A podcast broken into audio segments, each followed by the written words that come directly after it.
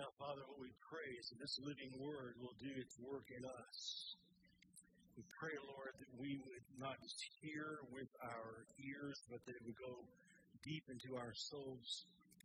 And we do pray, Lord, that your word would bring about the fruit of lives that honor you, that look like you, that bring great glory to you. It's in your name we pray.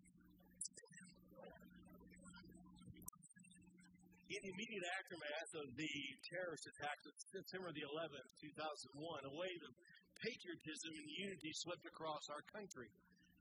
Many of you remember there were flags flying everywhere, all kinds of things going on like that. But one of the most interesting expressions of our unity in that time was that people in large gatherings began to spontaneously sing together more than they had before. May remember the very first baseball and football games after the terrorist attacks took place, and we're just kind of trying to get life back to normal. And those, when they sang of the national anthem on those nights, it, the place just rung. Gave you chills just to listen to it and to hear it. In that same time, there were senators and representatives of both parties that stood on the steps of our Capitol, and they opened their mouths, and together, Democrats and Republicans, they sang, God bless America. Wouldn't it be great if they could do that again? they were reminded something unique was going on that would draw them together, something that's singing together through diverse people together, something uniquely bonding about singing together with a crowd. You've done it. You've sung Happy Birthday at a birthday party. You've sung For He's a Jolly Good Fellow at a retirement party. You've sung your school fight song. or if you've been at Fenway Park at the eighth inning of any baseball game, you probably would have sung along with me.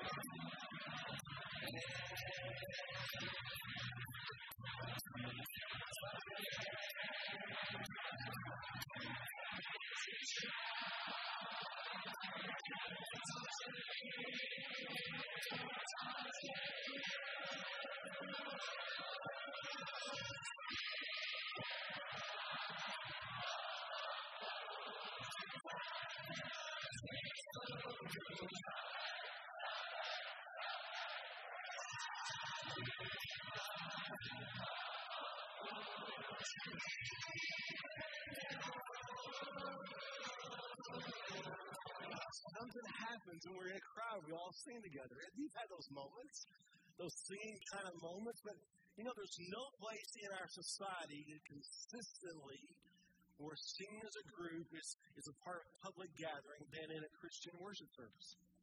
Christianity is a singing faith. It's from it emerged from our roots in, in Judaism, and you compare it to other world religions like Islam or Hinduism or Buddhism, they may have prayers that they chant, but there's nothing like the song that saturates the Judeo Christian faith. Singing is our heritage. It's the way we tell our story. You go back and look, here's Moses and the people of Israel. They brought out of captivity, and God brings them through the Red Sea on dry ground. They get to the other side, and the first thing they do is they sing.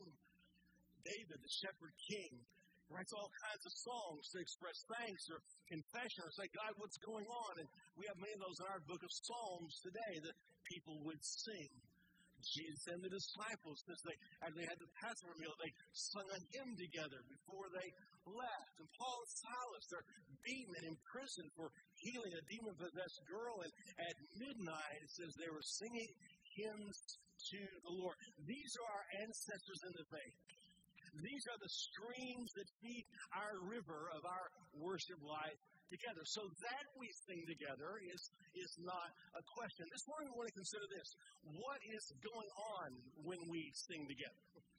Uh, our theme we're looking at is better together, moving from, from me to we. And this series of Passover week has been on worship is better together. And today, as we close, we want to talk about this idea that being inspired is better together. When we talk about inspired, we're talking about stirring our affections in a Godward way and one of the key ways we do that is by singing together. Now, we're going to explore this this morning by looking at this one little verse in Ephesians 5. So, have your copy of God's Word. Go ahead and turn there to Ephesians chapter 5. Jake Simpson is going to read our word for us today. And, uh, and uh, it's very similar to, to our word from last week in Colossians. You're going to hear that.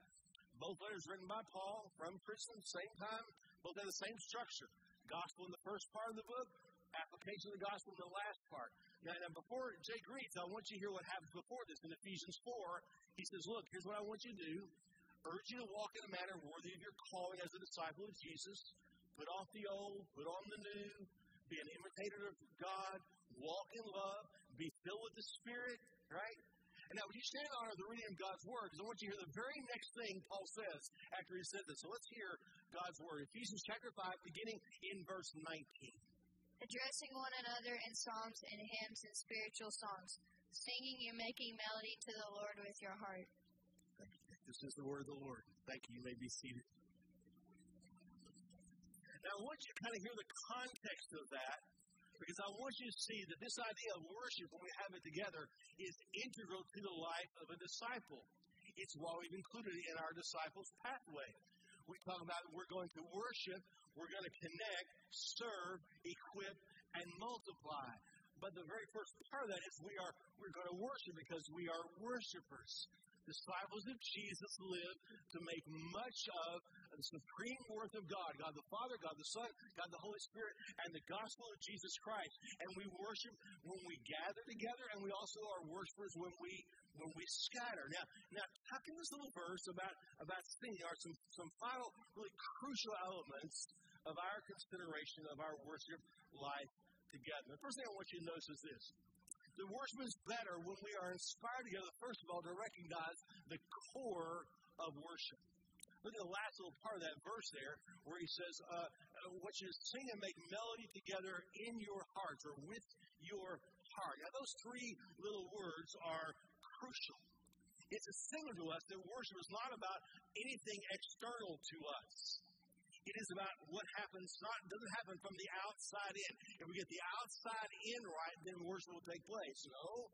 What he's saying is the worship happens from the inside out.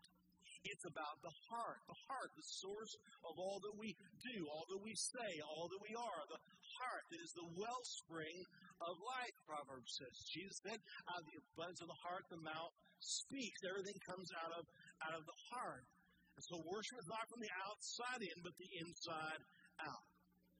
So one day, Jesus has a conversation with a woman at, at a well. They remember the story. We don't know much about her, but we do know she was a Samaritan, which to the Jewish people, they would have looked at her as kind of a, a half breed tribe. They would have hardly given them the time of day to look at. Jesus at the well asks for a drink, and he invites her into a conversation about her, her soul. Now, she didn't know, or hadn't recognized yet, that she was spiritually needy, that she was spiritually thirsty, that, that Jesus was the living water that would satisfy her. Jesus wisely leads her to consider in the name what she had, in fact, been using to satisfy the need of her soul. And the thing she had been using, well, it was just men. A series of men, one after another after another. She's living with another guy now. Now, when she named that, do you think she blushed? I think there was some guilt there. There was some shame there. And so in that moment when there's guilt and shame, your mind spins. You're about anything. I, I got to get out of this. Got to get out of this. What can we talk about? What else can we talk about? Oh, let's have a theological discussion. And so she lands on let's talk about worship. Because listen, you choose, and we Samaritans, we say the best place to connect with God is in a different spot. So what's the best place for us to make a connection with God? Now, Jesus, he just went with the conversation where it was going. And he gently tells her, look, you're asking the wrong question. Worship is not about a place or any other externals like lighting or sound systems or screens or personalities or song styles or loudness or softness or instrumentals or anything. But listen to what Jesus says in John chapter 4. But the hour is coming and is now here when the true worshipers will worship the Father in spirit and truth. For the Father is seeking such people to worship Him. God is spirit, and those who worship Him must worship in spirit and truth. Now, this is important because Jesus says must worship. There's a must point here. There's a non-negotiable here. We're going to worship. We must worship in spirit and truth. What does that mean? Well, it's already told us about the spirit part that God is spirit, meaning He's not physical. He doesn't have a, a body that limits him to time and space. God the Holy Spirit, any place, any time, with any person, when we're to gather together, where two or more are gathered, He's there in the midst of them by the Holy Spirit. But God also created us to know Him and to relate to Him. So He put in us the, the human spirit, the deepest core of who we are. And so there's this intersection that goes on between the Holy Spirit and a, and a person and an individual spirit. So when we say we're going to worship in spirit, uh, this is more than just getting bodies in a room, in a building on a day at a time. Say we're going to worship in spirit. It's more than saying there's certain emotions we're going to have, and therefore we worship in spirit. We have some kind of tingle. No. He's saying something much, much bigger is going on here. Something bigger than what we can measure, what we normally measure with our, our five senses outwardly. Something big is when we gather to worship. Here's what's happening the eternal God, by His Holy Spirit, is present here. We already sang it morning, didn't we? Jesus, you are here. He is here, and He's moving and working to the deepest, most hidden parts of every single soul. And what the Holy Spirit does is always draws us to Jesus to see Him for who He fully is. So we say we're going to worship in spirit. We, we open ourselves we pray, we expect, we invite God the Holy Spirit to do something among us that we can't measure or see or understand what is mysterious, what is supernatural. We invite Him to intersect our plans, to blow up our worship orders, to show up and do what He wants to do in us because there's something more at play we're gathered for worship than just showing up. Now, if we just left it there, it could lead to some weird stuff. So Jesus balances that worship in spirit and truth. The truth is the substance or the measure of what's real. So Jesus prayed, Father, your word is truth. God speaks, God reveals himself, and we have it recorded and preserved for us in the Bible. God's word is what we sang about just a moment ago. God's word. But Jesus also said that he was the word made flesh. And Jesus claimed, I am the truth. So truth is a person. So all that is written points to a person, it points to Jesus, points to who he is. So our worship is built on the, the word. We look at it in what we preach and what we sing and what we read. Focus our minds, and our souls on the gospel, the life, death, resurrection, reign of Jesus. So so what he says is worship is happening when the Holy Spirit takes that truth, plunges it deep to the soul of a heart in some way that we can't begin to describe, and we see and make much of who Jesus is. We worship in spirit and in truth. So, understand what he's saying. Worship is not the out, the core worship, not the outer things, not from the outside in. Don't work it up that way, but it happens from the inside out as we encounter God in the deepest parts of who we are. In the late 1990s, a lot of global worship was being shaped by a few key congregations. And one of them was a congregation in Watford, England, uh, called Soul Survivor. Uh, they had never worship leaders. One of them was a guy named Matt Redman. And, and so great things were happening in that congregation in their worship life. They were sharing with the world. But, but then their worship gatherings began to sense that they were dry and dull. So their pastor, Mike Pilavachi, led them to come in one Sunday and they, they didn't use any sound system. They didn't use any screens. Oh, matter of fact, they didn't use any singers either. Or any band. Or any instruments of any kind. Matter of fact, they moved the entire gathering to another room where all they had was their voices and their Bibles and their hearts. They said we stripped away everything associated with style or preference or performance. And when they gathered that, that day, Pastor Mike expressed how concerned he was that they had become consumers of worship experiences. Just coming and taking in, watching. And he asked this question When you come through the doors on a Sunday, what are you bringing as your offering to God? It's a great question. And there was silence in the room for a moment. And then gradually, Someone began to pray over here. Someone sang a song over here.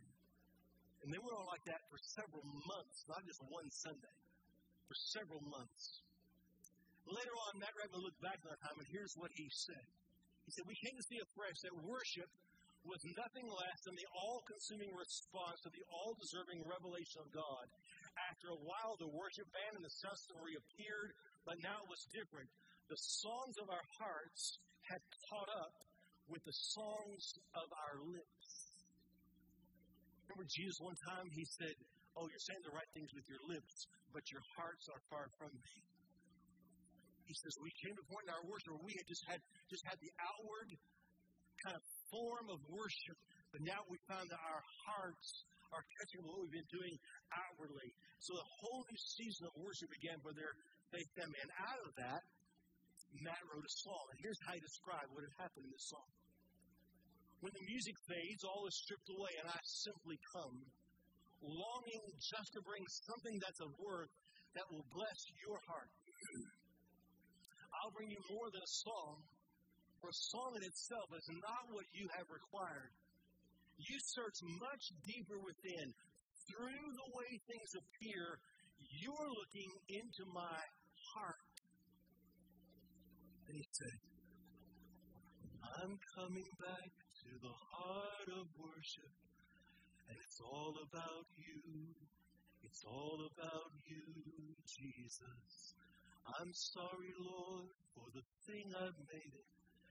When it's all about you, it's all about you, Jesus. I got a question. Is that a confession we might need to make? That we're sorry for the thing we have made this into, when in reality, it's all about Jesus. Where's your heart of worship? Where's the core? Are you looking for it to happen from the outside in, or is it bubbling from the inside out? The core worship is where it starts. So, so our worship is better together when we're inspired to recognize the core of our worship, but also the content of our worship. Last week we, we talked about these these vehicles that God uses to engage our souls in worship. So there were three of them. There was proclamation, there was praise, and there was prayer. Now, last week we talked about the proclamation side, about how God's word works in our gatherings. Today we're focusing on, on praise, specifically as we sing that out uh, together. Now, remember, uh, these are not three separate things. We don't, we don't say, oh, we're going to listen to something proclaimed and then we're going to worship a while. No, we're worshiping while we're hearing the word proclaimed. We're worshiping while we're singing and while we're praying. And, and those interconnect with one another. Now, Paul indicates here in Ephesians 5, verse 19, that there are a variety of useful expressions in that praise that a, a church may use in their gatherings. Even in the earliest days of the church, there were three varieties there were psalms, there were hymns, there were spiritual songs. Now, the, the Psalms are maybe had some remnant of the ancient tunes. You can look at your, in the Bible and read through the Psalms. You'll find many times at the top of the Psalm, before you get to the words, it'll kind of give you the name of the tune, or they would have known what that tune was. They would have sung that out in that way. Then there were hymns. Hymns are, are songs that are not explicitly scripture, but they are written to express the truths of the gospel. Now, we think that a very familiar passage to us in, in Philippians 2 was, in fact, a hymn that the church would have sung. Christ Jesus, who, though he was in the form of God, did not count equality with God a thing to be grasped, but emptied himself by taking the form of a servant, being born in the likeness of men. And being found in human form, he humbled himself by becoming obedient to the point of death, even death on a cross. Let's read this together. Therefore, God has highly exalted him and bestowed on him the name that is above every name, so that at the name of Jesus, every knee should bow in heaven and on earth and under the earth, and every tongue confess that Jesus Christ is Lord to the glory of God the Father. So they would have sung that together, not just spoken it, they would have sung it. So there were songs, there were hymns, there were spiritual songs. I'm not exactly sure what those were uh, but maybe they were songs of testimony and personal experience in some way. But, but to see this from the beginning, there was diversity of style and content in the church's musical worship. All true communicating the gospel. So this wasn't a matter of this is right or wrong, this is better, this is worse, this is more spiritual, this is less spiritual. It's just different as long it was as it was true to the word and the gospel of Jesus. Now you can trace these exact same three large categories across centuries of church history. They're not in equal thirds. It's kind of this dynamic mix that's always kind of changing depending on the time and the cultural moment. So you go back and look and you find the earliest centuries of the church were uh, defined by by chant voices only, usually done just by the priests, and often just in Latin. So the people were just mostly listening because they didn't understand or couldn't speak Latin. Well, then came the Reformation, the 16 and 1700s.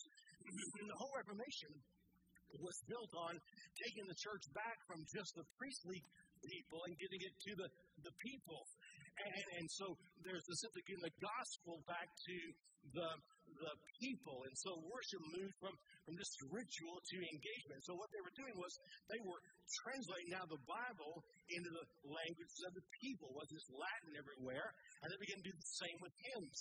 And so in France, they came up with, with metrical psalms. Took the psalms, and in French, they would kind of make them poetic and kind of keep the same idea. In Germany, there was a guy named Martin Luther who wrote a hymn called A Mighty Fortress is Our God. In England, Isaac Watts wrote things like, When I survey the wondrous cross, O Lord God, our help in ages past. In that same line came songs like Holy, Holy, Holy, or, or Amazing Grace. Those have, have stood the test of, of time, but built then. In the early 1800s and uh, late 1800s, early 1900s, under the influence of evangelists like D.L. Moody and others, another kind of song entered into the church's worship life. They were they were called gospel songs. Uh, I know some consider them very scandalous because they use kind of the, the syncopated rhythm that sound a lot like the popular songs of the day, and the words were far more personal, testimonial. So people like Fanny Crosby and B.B. McKinney and others wrote things like the lily of the valley or blessed assurance or have faith in God or wherever he leads our go, the overland cross, leaning on the everlasting arms. And those hymns and spiritual songs you see continue to be written and draw from all kinds of sources soloist for the Billy Graham Crusades, George Beverly Shea, heard a hymn that was sung in churches in Sweden, had been there for years, and he, he took that, he translated, began to sing it in the Billy Graham Crusades, and very quickly it made its way into churches. We know it today as How Great Thou Art. It was brand new in the 1940s and 1950s. Nobody had ever heard that before. Then in the late 60s and early 70s, the Spirit began to stir a new thing among young people on college campuses in the Jesus movement. To many of those young people to Christ and the church, and they began to write music to express their newfound uh, faith in Christ. These would tend to be spiritual songs. They were they were brief, passionate choruses, often focusing on a personal testimony. And for the first time, we begin to see things like drums and guitars showing up actually in worship services on Sunday morning. Not long after that, of a music teacher in Indiana named Bill Gaither sort of in choir musicals. And went from choir musicals to Sunday morning pretty fast, and we think there's something about that name. It wasn't always there. In the 70s and, and 80s, the church began to see blended worship, mixing these gospel songs and traditional hymns and choruses. And as the world got got smaller through globalization, another wave began songs from kind of around the world. And so an Australian named Darlene Zschech wrote a song called Shout to the Lord. And by the early parts of this century, in the 2000s, the most sung songs in churches across the globe were written by a skinny guy from Texas named Chris Tomlin. Wrote songs like How Great uh, Is Our God. And about a decade ago, a new movement of contemporary hymn writing arose. Songs with, with doctrinal depth and serious passion so Keith and Kristyn Getty wrote in Christ Alone. Or there's reworking of hymns with new chorus like we sang this morning with Come Thou Fount. With the rise of the internet, digital technology, now the number, style, and source of songs of the church has exploded. Many churches are developing their, their own songs. And what I want you to see is this this constant interplay of psalms and hymns and spiritual songs has been in the church from the very beginning, has continued for generations. Vastly different styles reflecting cultural shifts and sensibilities. And often when a new one was introduced, there was a bit of a tension point before it became a part of the reality of the church as a whole. And understand, we just talked about the church in the West. We haven't talked about the church in Africa or Asia or what's going there. But all of these things, valid ways of Jesus' people to express thanks and lament, confession, trust, faith in singing together.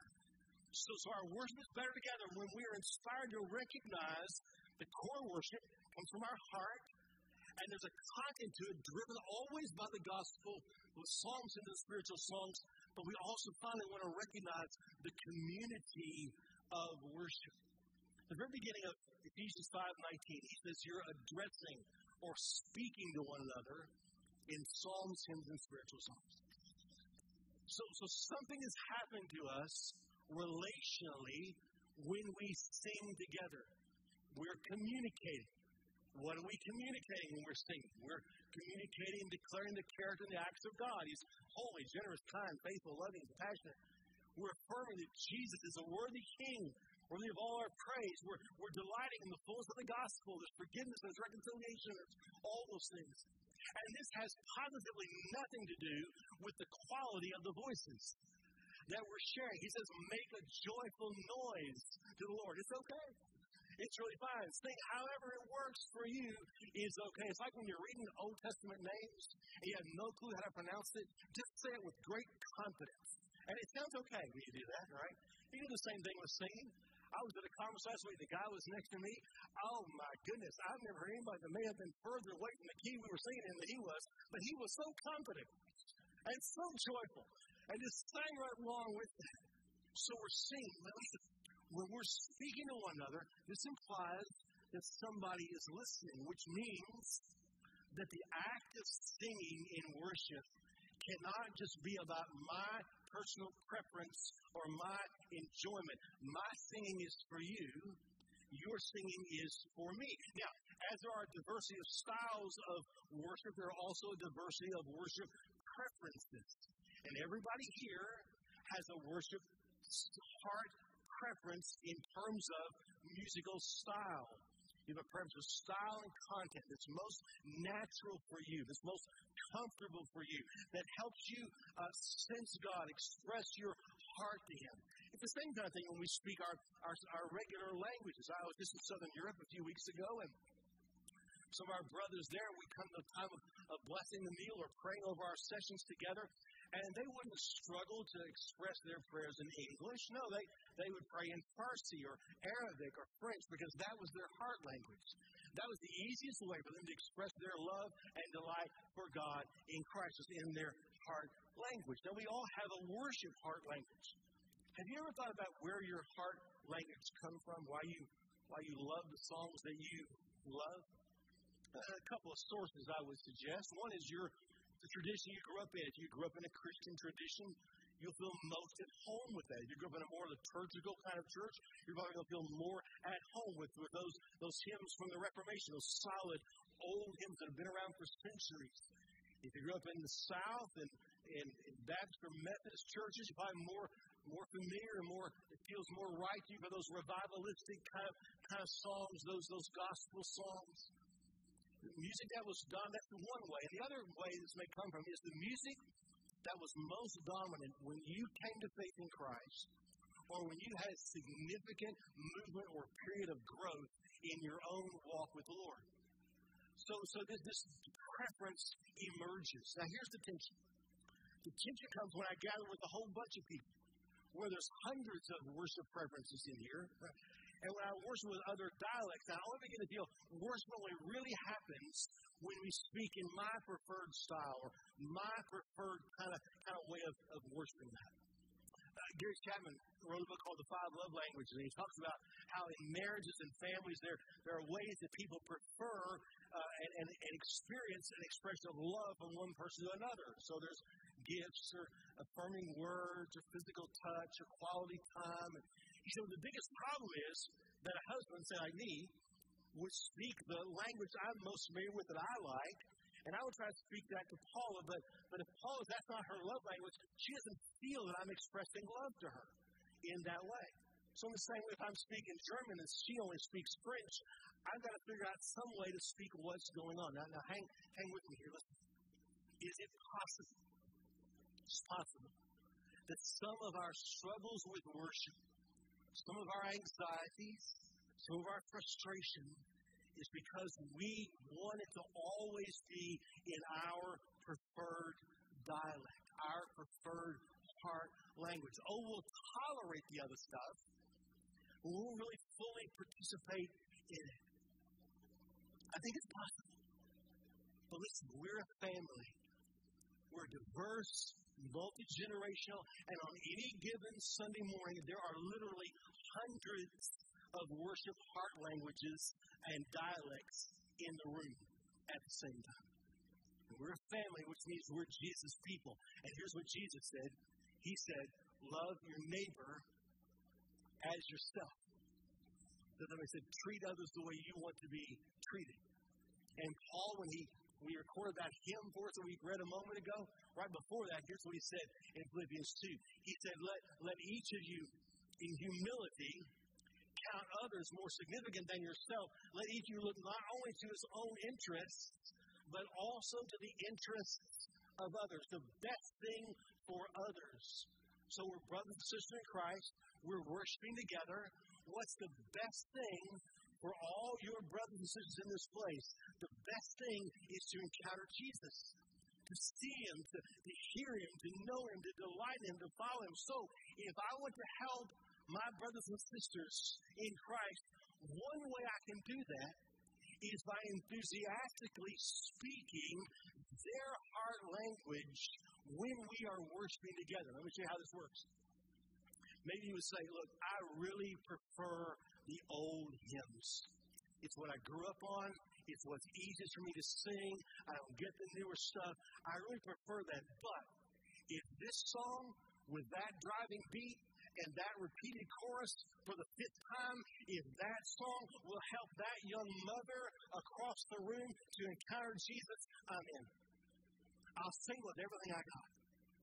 Or maybe you would say, look, when we go do the hymn thing, the words seem so old and it feels so out of touch and it's kind of a dull thing, but there's a widow who sits on my row, and I've seen the tears go down her face when she sings. And if it's going to help her worship, I will sing that hymn with all I've got. That's what it means for us to be a family together. Because look, with that attitude, we move from being consumers to being servants, from demographic slices to one body worshiping together. Now, you want to hear what that's like when that happens? Hang with me for a second. This is the audience participation part of our message this morning, all right? All right. On the count of three, I want you good and strong to say your first and last name out loud. Ready? One, two, three. Now, on the count of three, would you simply say the name Jesus? One, two,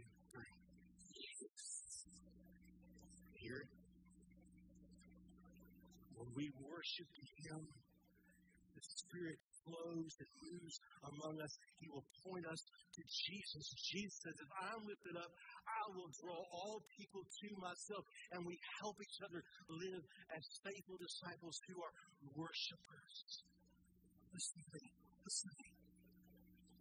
Our worship life is never a cause for division in the body it's an opportunity to humbly serve brothers and sisters and to unify ourselves.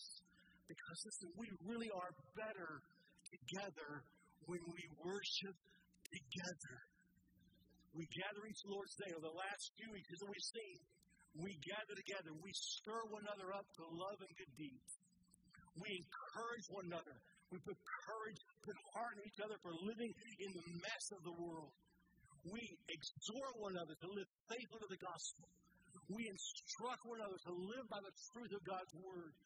We inspire one another to delight in Jesus above all things. Now, listen, we have a vision be a family of disciples who make disciples. We have a mission. We want to lead more people to anchor their life and hope in Jesus. But all of that flows out of and into worship. Every bit of what we do as a faith family flows out of worship and into worship because worship is the fuel for our mission. It is our delight in Jesus from our hearts, our souls, our minds, our strength that fuels everything else that we do. You do understand, right? That all of our worship gatherings now are just a rehearsal for eternity. There's coming a day we will, all of us, stand face to face before Jesus, the Lamb who was slain and yet lives. We will stand before Jesus, the King who reigns forever, and we will be stunned by His glory and by His beauty and His grace. And we will kneel or we'll dance or we'll shout or we'll, we'll sing, and it will say, Worthy, worthy are you, our Lord and God. You're worthy to receive honor and strength and wisdom and might and glory and power and blessing. We'll shout, Hallelujah, for the Lord our God, the Almighty, reigns. Let the redeemed, those redeemed by His blood, rejoice and exalt and give Him glory. For we are now, brothers and sisters, and ever shall be worshipers of Jesus. This is who we are.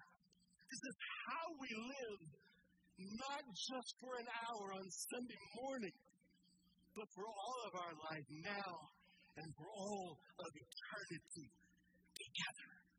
We worship Jesus. Would you stand, please? Let's pray.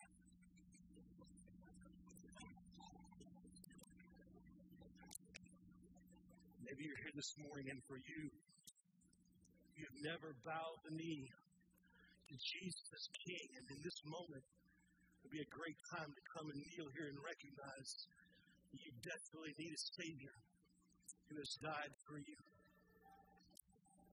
maybe you're here this morning and your heart of worship has grown so dull, or it's become all about a whole bunch of external things. And if all this right and that's right and this is right and that's right, then I can worship. maybe today would be a good time to come here and kneel and pray and say, Oh, Jesus, do a thing in my heart Uh, I worship from the inside out. Delight in you with my family. So, Lord, help us in these moments as we worship and delight and remind ourselves that we're stunned by this grace for all of our life and for eternity. Let us respond to your prompting to pray, to worship you, to surrender our lives. In Jesus' name we pray. Amen.